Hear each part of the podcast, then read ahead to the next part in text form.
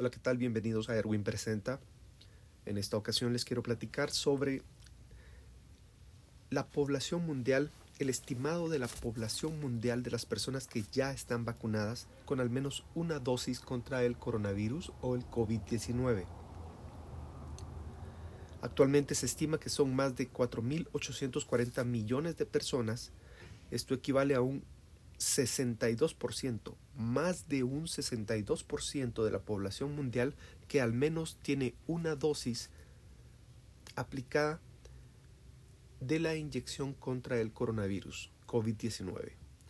Si quieres más información o quieres la referencia de dónde estoy sacando esta información, suscríbete